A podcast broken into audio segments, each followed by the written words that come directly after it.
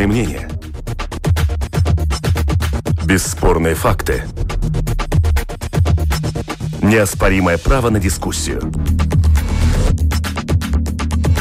Это «Открытый вопрос» на Латвийском радио 4.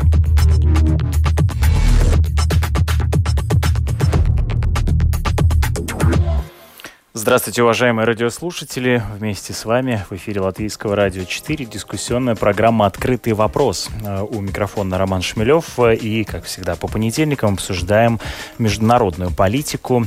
Э, вместе со мной на прямой связи политолог Оэрс Скудра. Здравствуйте.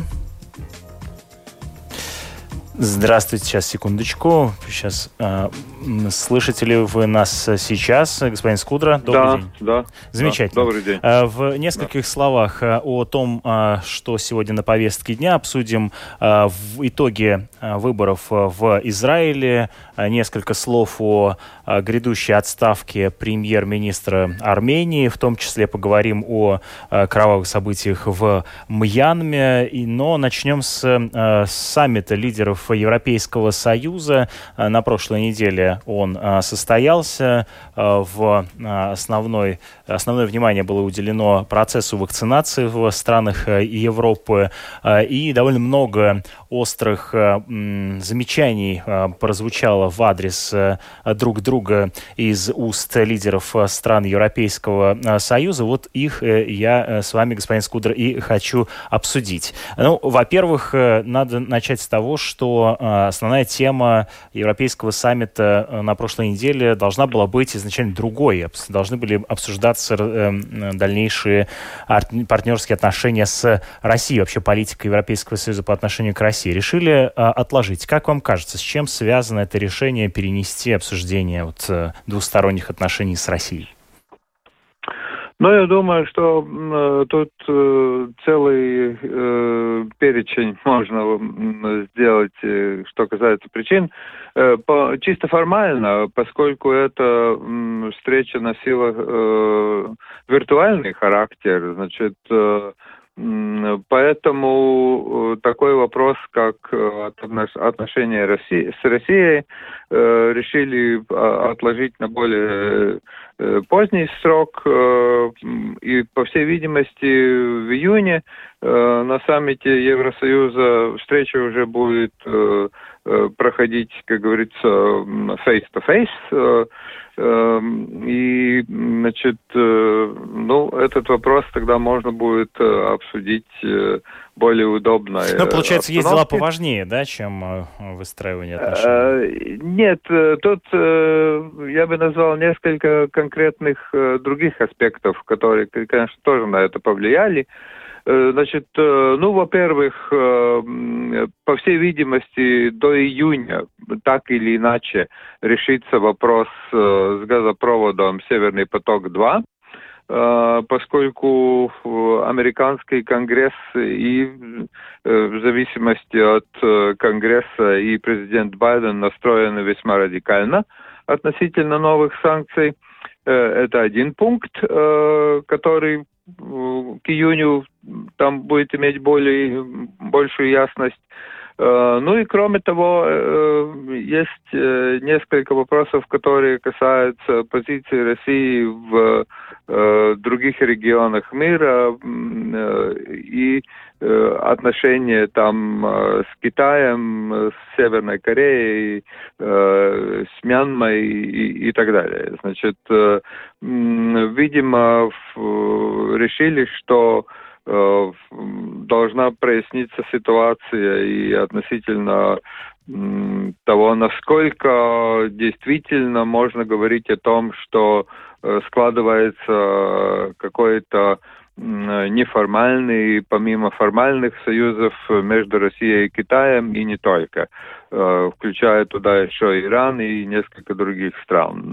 Ну вот поэтому и, скорее всего, было принято решение, что будет обсуждаться этот вопрос э, в июне, э, с учетом также того, что ну, такой более мелкий вопрос с одной стороны, с другой стороны касающихся больших э, слоев населения во всех странах Европейского Союза, это вопрос использования вакцины «Спутник В», ну, который, который, конечно, является частичным вопросом, но конечно, тоже до июня там тоже будет иметь какую-то большую ясность ну вот тогда поэтому... этот саммит, да, и, разумеется, обсудим, когда mm. он состоится, если будет что обсуждать. Э, одна из э, ключевых э, тем, которая возникла в ходе состоявшегося саммита, это ход вакцинации. Причем интересно, что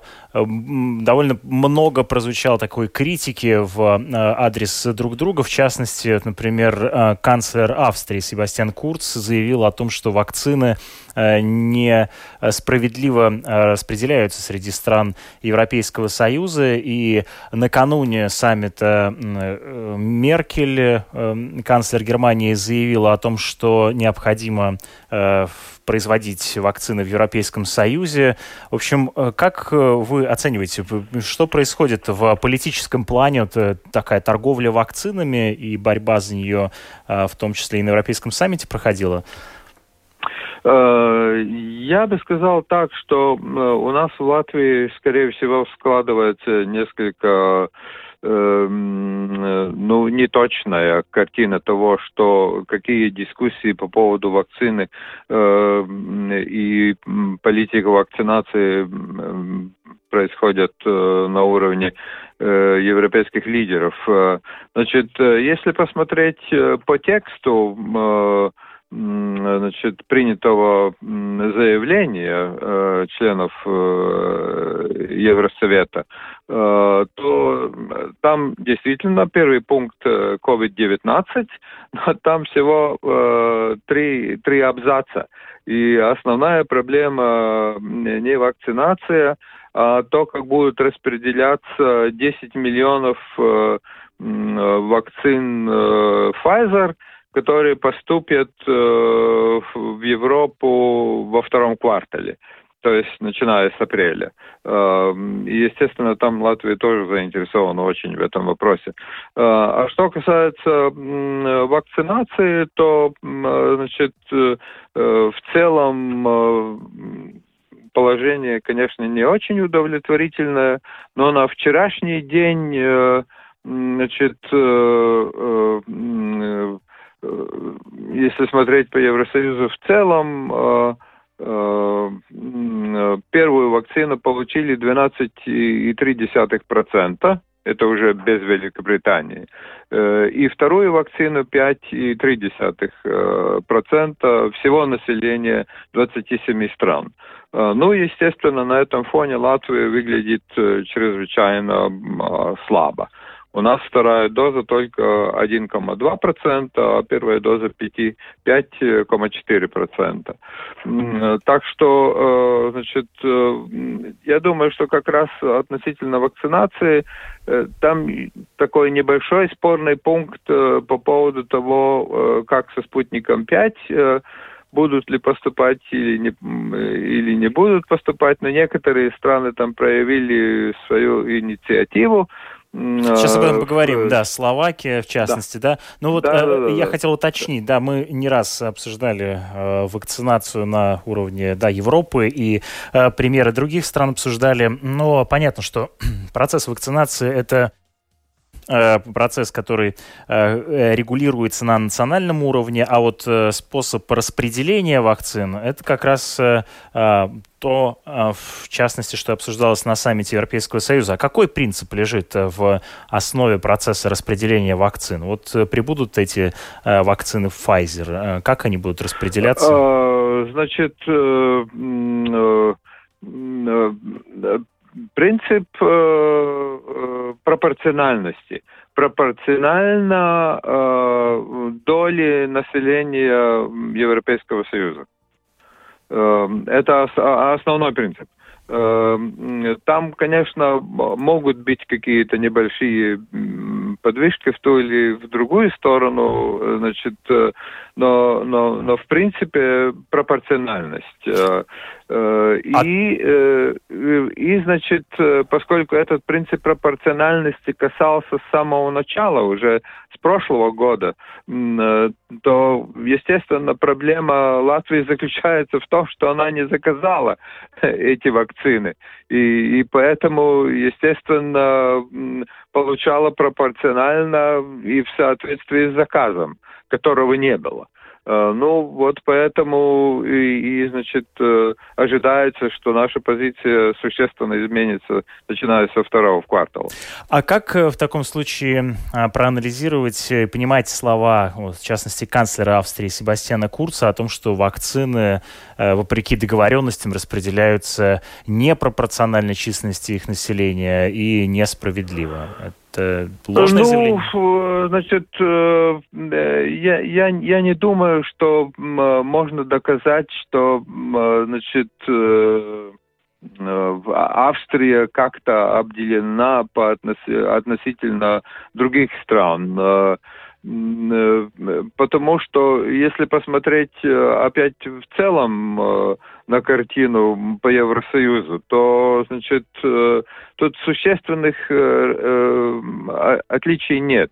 Значит, могу конкретно сказать, что вот что касается того, насколько эффективно работают страны, то вот среди отстающих Латвия, Болгария, э, Хорватия, э, несколько, на мой взгляд, э, э, неожиданно Финляндия, э, Люксембург и Лихтенштейн. А все остальные страны, в том числе Австрия, э, примерно на, на одинаковом уровне. Так что тут э, я, я бы не согласился. Но получается, что э, вопрос вакцины, он все более политизируется. Вот и перед э, началом саммита Жан-Клод Юнкер, бывший президент э, Европейской комиссии, э, предложил участникам э, прекратить э, дурацкую а, войну за вакцины, так ее я характеризовал. А, то есть этот вопрос э, политизирован. Тут, тут, да, да, тут, э, правда, следует учитывать еще одно обстоятельство. Почему этот э, спор э, о том, что на какое-то время э, надо было бы прекратить экс экспорт э, вакцин из стран Евросоюза, где производятся эти вакцины. Значит, э, э, Евросоюз оказывает значительную помощь э, странам э, Восточного Средиземноморья э, в том числе Турции, Тунису и, и, и многим другим странам, в, довольно значительных значит, общая, общая эта помощь, включая даже. Э, также Украину, э, эта помощь идет на миллионы доз. Поэтому, значит, ну и кроме того, Евросоюз участвует в некоторых других программах, которые носят, скажем так, общемировой характер. Так что, значит, этот спор тут, ну, по поводу так называемого национализма э, относительно вакцин. Э, Евросоюз, он должен прекратить на какое-то время или сократить значительно эту помощь другим странам, в том числе э, так называемым странам э, ближних соседей.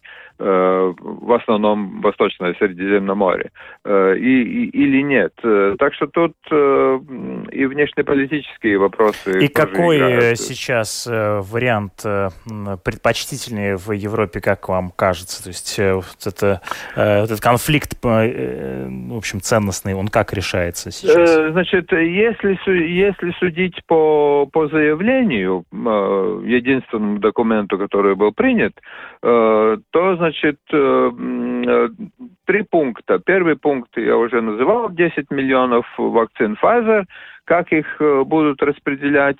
Второе, значит, вопрос о постепенном смягчении ограничений. И внедрении так называемого дигитального сертификата, э, который будет использоваться, ну или можно его назвать дигитальным паспортом вакцинации. Паспортом вакцинации, да. И, и третий пункт, я уже говорил, это глобальная ответственность Евросоюза по борьбе с, с пандемией. Э, поскольку, естественно, ясно, что многие европейцы отдыхают э, в странах, э, которые не являются членами Евросоюза, и, естественно, надо этим странам тоже помогать. Вопрос вакцинации, доступности вакцин э, и связи с политической обстановкой. Вот э, дальше приобрел э, такой исход. В Словакии разгорелся политический да. скандал на фоне того, что премьер-министр Словакии без согласования с партнерами по правительству заявил о закупке вакцин «Спутник Ви» и впоследствии вынужден был заявить о том, что уходит готов э, уйти э, в отставку. И вот э, стало известно буквально вчера о том, что премьер-министр Словакии Игорь Матович объявил об уходе с должности из-за этого скандала и таким образом поменялся местами с министром финансов. То есть фактически из правительства не ушел, но передал значит, свой пост. Как, что это значит для Словакии, в частности для Европы? Э, как бы вы могли охарактеризовать вот исход э, этого скандала? Ну, я думаю, что это свидетельствует о внутриполитической борьбе, которая идет. Но э, э, э, вакцина э, это, скажем так, э, предлог э, той же дискуссии о политике относительно э, России. Э, то же самое мы наблюдаем в Германии. Ведь э, недавно делегация альтернативы Германии, э, парламентская делегация, посетила Москву э, где обсуждался также вопрос спутника, ну, помимо всего прочего. Но, естественно, в первую очередь Nord Stream 2. Э, и, э, ожидаемые американские санкции против э, завершения этого, завершения строительства. То же самое мы наблюдаем в Австрии, где Курц, канцлер, тоже высказался за то, чтобы закупить. Венгрия закупила. Правда, значит, вакцина, она не прошла сертификацию в, в агентстве э, э, медпрепаратов э, Европейского Союза. Э, поэтому, значит, эти действия, ну, они э, носят исключительно, на мой взгляд, э, внутриполитический характер. Это спор о том, какую политику проводить относительно России. Этот вопрос обсуждался также и на Э, Совете министров иностранных дел стран НАТО. Так что э, я бы я, я, я бы считал, что значит э, что на какое-то время тенденция такого одностороннего улучшения отношений с Россией, поскольку внешняя политика является все-таки вопросом, который Э, где решения принимаются на, основ, на основе консенсуса. И есть э, специальный представитель Евросоюза по внешней политике. Поэтому я бы посчитал, что это в первую очередь э, ну, борьба между политическими силами в самой Словакии. В эфире Латвийское радио 4 продолжает звучать программа «Открытый вопрос». Вместе с нами политолог Уэрса Скудра. Переходим к обсуждению других событий.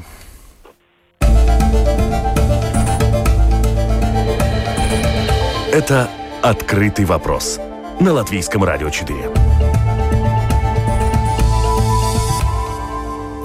На прошлой неделе в Израиле состоялись парламентские выборы. На них э, э, победу э, одержала партия Ликут, точнее, она получила наибольшее количество голосов. Вместе с нами на связи телеведущая политический обозреватель газеты «Маариф» Анна Раева-Барская. Добрый день.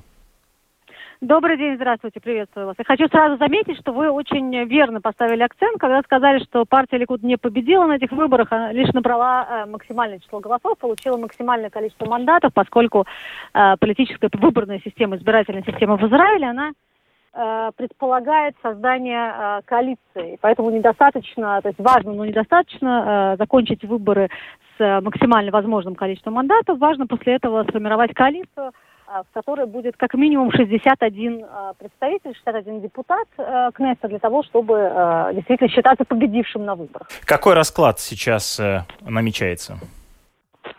Пока трудно предположить. на самом деле я хочу сказать, что все, что мы наблюдаем, все, чему мы становимся свидетелями, прецедентов этому в израильской политике прежде не было.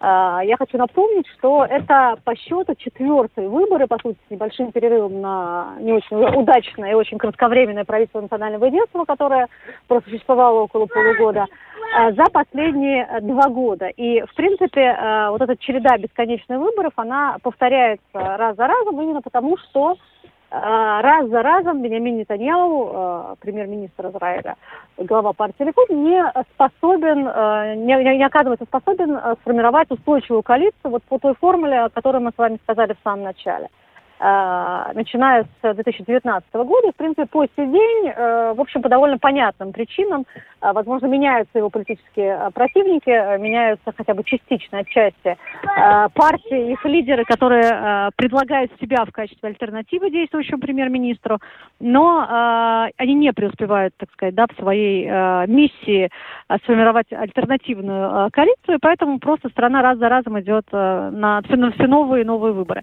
Сейчас расклад Э, в принципе, снова чем-то похож на тот, который мы наблюдаем последние два года. Ликуд закончил с результатом в 30 мандатов, что на 5 мандатов меньше, чем в предшествующий раз. То есть он как бы несколько, э, скажем так, сбавил свои э, позиции. Кроме того, по-прежнему у Нетаньяу вместе с теми партиями, которые традиционно составляют э, блок э, правых сил, блок правых партий, который идет вместе с Ликудом, не набирают в совокупности 61 голоса. Это значит, что э, опять появляется шанс у противоположного блока, у блока партий, которые э, хотят составить альтернативу Нетаньяу, Нетаньяху. В этот раз это не одна большая партия, как мы это видели э, в предшествующих предвыборных кампаниях. Это ряд партий поменьше, которые набрали э, более скромное число мандатов, каждая из них. Э, поэтому сейчас э, наблюдается э, первые попытки сформировать какие-то внутренние союзы, э, достичь внутренних договоренностей. Э, сейчас э, в Израиле праздник, Песах, э, неделя такая практически каникулярная, полуотпускная, когда деятельность, да, такая активность э, снижается в стране стране, э, но э, политическая активность, тем не менее, продолжается.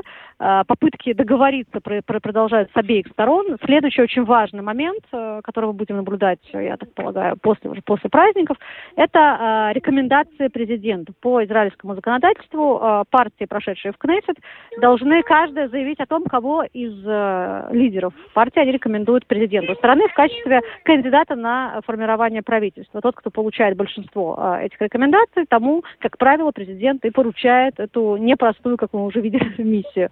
А, скорее всего, понятно, да, то есть Нетаньяу снова попытается быть первым в этой, в этой задаче. Кроме того, есть э, сразу трое лидеров партий э, противоположного блока, блока э, анти-Нетаньяу, скажем так, как его здесь называют пресса, которые попытаются каждая из этих партий договориться о том, кто будет тем единым кандидатом, который составит альтернативу Нетаньяу, чтобы получить, попытаться получить такую рекомендацию президента. Ну, собственно, это такой первый этап этой игры, и я вам честно скажу, снова совершенно непонятно, чем это кончится, и кончится ли на этот раз это э, скажем так, созданием хоть какого-нибудь правительства, или же есть вполне реальная угроза того, что Израиль первый раз, опять-таки, за свою историю, как и предшествующие разы тоже были первыми, отправится на выборы пятый раз подряд. Ну вот, э, наблюдая за израильской политикой со стороны, э, кажется, что все крутится вокруг э, Нетаньягу и его стремления остаться у власти. Он с 2009 года занимает различные посты, да, фактически руководит Израилем наблюдая... Пост премьер-министр он занимает 2005 Пост, да, да, премьер-министр, я имею в виду, руководит ну, правительством. А, и э, акции протеста происходят э, в, да, в, в Израиле, происходили. А, как, как, как вам кажется, какой основной сюжет вообще сейчас из израильской политики? Он вокруг чего? Вокруг какого вопроса он крутится? В самом деле, вы очень верно замечаете, это не то, что не, даже не секрет, это э, такая центральная линия израильской политики э, все последние годы, причем Нетаньяу, он внес немалый вклад в то, чтобы именно это и было таким вектором. Это вопрос, поддерживаете ли вы Нетаньяу или не поддерживаете Нетаньяу. Это действительно очень изменило Э, политический дискурс в стране, общественный дискурс в стране, потому что раньше, скажем так, до э, этой череды каденции Бениамина Нетаньяу на посту премьер-министра, э, водораздел в израильском обществе проходил по совсем другим линиям, да, например, по вопросу отношения к мирному процессу, да, насколько избиратель поддерживает мирный процесс с палестинской автономией, да, или является его противником, насколько избиратель согласен на те или иные территориальные уступки во имя достижения мира или не согласен на них. А, скажем так, были вопросы, касающиеся устройства экономики и так далее, и так далее. А за последние годы, по сути, э, все эти вопросы, они, конечно, остались, но они несколько поблекли, и центральное место, центральное центральный вопрос, скажем так, да, э, вокруг которого все это крутится и вращается, это вопрос, поддерживаете ли вы Бенямин Нетаньяу, считаете ли, что он должен продолжать оставаться премьер-министром, или же вы полагаете, что он должен уйти, как то э, говорят, как о том говорят его политические противники. И я повторюсь, Нетаньяу тот самый человек, который, э, пожалуй, внес максимальный вклад в то, чтобы именно это и становилось раз за разом главным вопросом э, выборов в Израиле. А, что касается повестки дня, возможно, естественно, добавляет э, некой, некого отличия да, от предыдущих предвыборных кампаний история с судебным процессом, который ведется в отношении э, израильского премьер-министра. Э, расследование в его э, отношении перешло в фазу судебного процесса. Против Нетаньяху, как известно, были выдвинуты обвинительные заключения. Э, суд начался, э, было решено отложить э, Э, ближайшее заседание суда на после выборов для того, чтобы это не было фактором, который влияет, да, так сказать, на свободное волеизъявление израильских граждан. Поэтому совсем скоро, вот сразу после Песаха, состоится очередное слушание в суде по э, делам в отношении премьер-министра. Э, я полагаю, это будет э, неким довольно важным фактором, который, конечно, уже не повлияет на выборы, выбор уже сделан, но, возможно, Э, будет такой одной из тем, из тем, вокруг которой будут крутиться коалиционные переговоры. Да, э, Израиль э, также лидер в процессе вакцинации по миру. Как-то это повлияло на исход голосования, как вам кажется? Если Я полагаю, что Нетаньяу очень рассчитывал на то, что это повлияет, скажем так, больше, чем это повлияло. Это было одним из э, таких важных лозунгов его предвыборной кампании, предвыборной кампании Ликуда, о том, что э, только благодаря Нетаньяу э, Израиль получил фактически одним из первых в мире э, вакцины сразу нескольких ведущих э, фармкомпаний и начал эту программу вакцинации, довольно успешно в ней продвинулся, как мы видим, да, э, по крайней мере, до сих пор. Э, но, честно говоря, и со мной согласны немалое количество журналистов и политологов, глядя на конечный результат, с которым Ликуд завершил предвыборную кампанию, честно говоря, несколько удивляет, что, то есть, в принципе, 30 э, мандатов это, это по-прежнему э, самая большая партия в стране, как уже было сказано, но свой результат Ликуд не улучшил, он его э, ухудшил на 5 мандатов, да, то есть, в принципе, э, можно было рассчитывать, что на фоне э, этих действительно впечатляющих э, результатов, связанных с вакцинацией и попыткой выхода из Э, коронавирусной эпидемии, э, можно было рассчитывать, что Ликуду удостоится большего количества голосов избирателей, которые это э, должны были оценить. Но, видимо, есть факторы, которые есть факторы, которые повлияли на окончательное решение э, израильского избирателя в не меньшей, а может быть в большей степени, чем э, эти показатели, связанные с э, борьбой с эпидемией. Спасибо вам большое за комментарий. Вместе с нами на связи была телеведущая и политический обозреватель газеты «Маариф» из Израиля Анна Раева-Барская. Э, мы возвращаемся к нашему разговору с господином э, Скудро. Вместе с нами Ор Скудро, политолог на связи. Э, в оставшееся время я, господин Скудро, с вами вот хотел обсудить, какие новости. Во-первых, э, премьер-министр Армении Никол Пашинян заявил э, на выходных о том, что э, сам уйдет в отставку в апреле перед внеочередными парламентскими выборами. Он заявил, что я подам в отставку в апреле не чтобы уйти, а чтобы состоялись внеочередные парламентские выборы. В этот период я продолжу оставаться исполняющим обязанности премьера. Господин Скудра, можно ли считать, что таким образом как-то разрешился политический скандал, э, политическая нестабильность в Армении, длящаяся фактически уже э, почти э, около года? Ну, я не думаю. Я думаю, что это, скорее всего, своего рода перемирие. Тут надо учитывать, что посредническую миссию очень активно играл и Европейский Союз, который э, очень стремится к тому, чтобы ну, способствовать налаживанию отношений между Грузией, Арменией и Азербайджаном. Что касается Пашиняна, то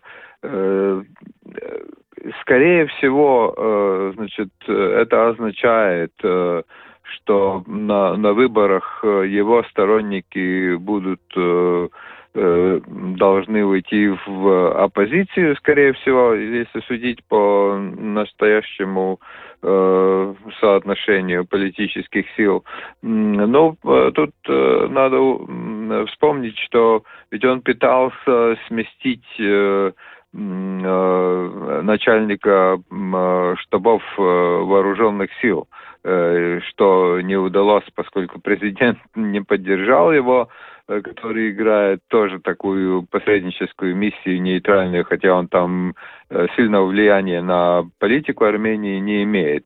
Но основной спор ведь о чем? Вопрос о том, оппозиция заявляют все время, и с этим будет идти на выборы, э, что Пашинян предатель. И поэтому вот Армения проиграла э, войну э, в Карабахе. Следует также учитывать то обстоятельство, что Э, ну, Россия, естественно, тоже была заинтересована, чтобы э, внутриполитическая эта кампания или борьба решилась э, условно говоря, мирным путем, что и происходит и произойдет. Но тут есть, есть такое обстоятельство, которое может быть, э, тоже сыграет какую-то роль относительно того, значит, кто кого будет поддерживать на выборах.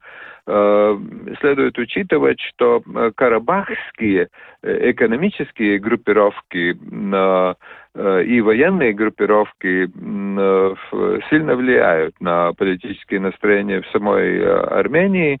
И вот э, парламент, э, который не признается Азербайджаном, э, он э, приз, э, установил, что в Карабахе вторым государственным языком является русский. Э, так что, естественно, эта борьба будет носить э, ну, или иметь два основных вопроса. Что дальше с Карабахом?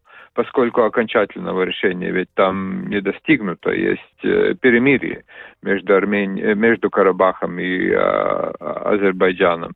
И, и второй вопрос – это какую роль должна играть Россия в в дальнейшем решении вопроса о дальнейшей судьбе Карабаха. Еще одна тема, которую в заключение я хотел бы с вами обсудить. Э, события в Мьянме. 27 марта там отмечается День вооруженных э, сил. Э, этот день посвящен памяти вооруженного восстания против японской оккупации, которая произошла в 1945 году. И на входе акций публичных, которые прошли 27 марта, в результате столкновений с полицией погибли Э, более 100 человек, по разным данным, от 90 до 114 человек. И таким образом всего с 1 февраля, после э, того, как э, силовики в Мьянме пришли к власти, погибли более 400 демонстрантов. демонстрантов. Полиция регулярно открывает огонь по толпе. Что что это вообще значит, как э, тут может э, мировое сообщество поучаствовать, и должно ли оно как-то повлиять на то, чтобы прекратились такие кровавые события в Мьянме, как вам э, видится? Ну, мне представляется, что, ну, если так очень в общих чертах говорить, то это, естественно, борьба между силами, которые настроены ну, в, э, так как это было в, в так называемую в арабскую весну, пойти по пути модернизации, демократизации. Значит, правда, естественно, там есть свои национальные особенности очень сильные, но если смотреть, э, кто э, влияет на развитие событий и на то, что вот военные ведут себя именно так, как они ведут, э, то есть весьма кроваво, собираются подавлять сторонников демократии, то в Мьянме очень сильно влияние Китая. И экономическое, и политическое, поэтому естественно, в Китае он э, старается смягчить э, эту борьбу со стороны военных, но тем не менее Китай поддерживает генералов. Но следует учитывать также, что, может, это просто совпадение, но представитель Министерства обороны России один из генералов тоже посетил э, Мьянму на прошлой неделе. Да, но получается, что э, получается, да, э, получается, что как бы основные, основной рычаг давления извне у Китая, да? Да. А да, Китай это, поддерживает. Да, да, да, это совершенно очевидно и Э, ну, тут можно говорить о том, что, может быть, есть некоторые противоречия между Китаем и, и, и Индией, э, но в, все, все говорит в пользу влияния Китая на, на развитие событий. Э, естественно, значит, если там будут продолжаться кровопролитие, то может последовать какие-то действия со стороны стороны Совета госбезопасности Объединенных Наций. Э, ну, я, я думаю, что Китай, конечно, постарается ну, как-то усмирить ситуацию. Спасибо вам большое за а, ваше участие в сегодняшней программе. Вместе с нами на связи был а, политолог ОРС Скудра. Благодарю вас, уважаемые радиослушатели, за то, что провели это время вместе с нами в эфире Латвийского радио 4. А, для вас звучала программа «Открытый вопрос о международной политике». Ее провел Роман Шмелев, Том Шупейко за режиссерским пультом, продюсер программы Валентина Артеменко. Оставайтесь с нами, впереди вас ждут новости.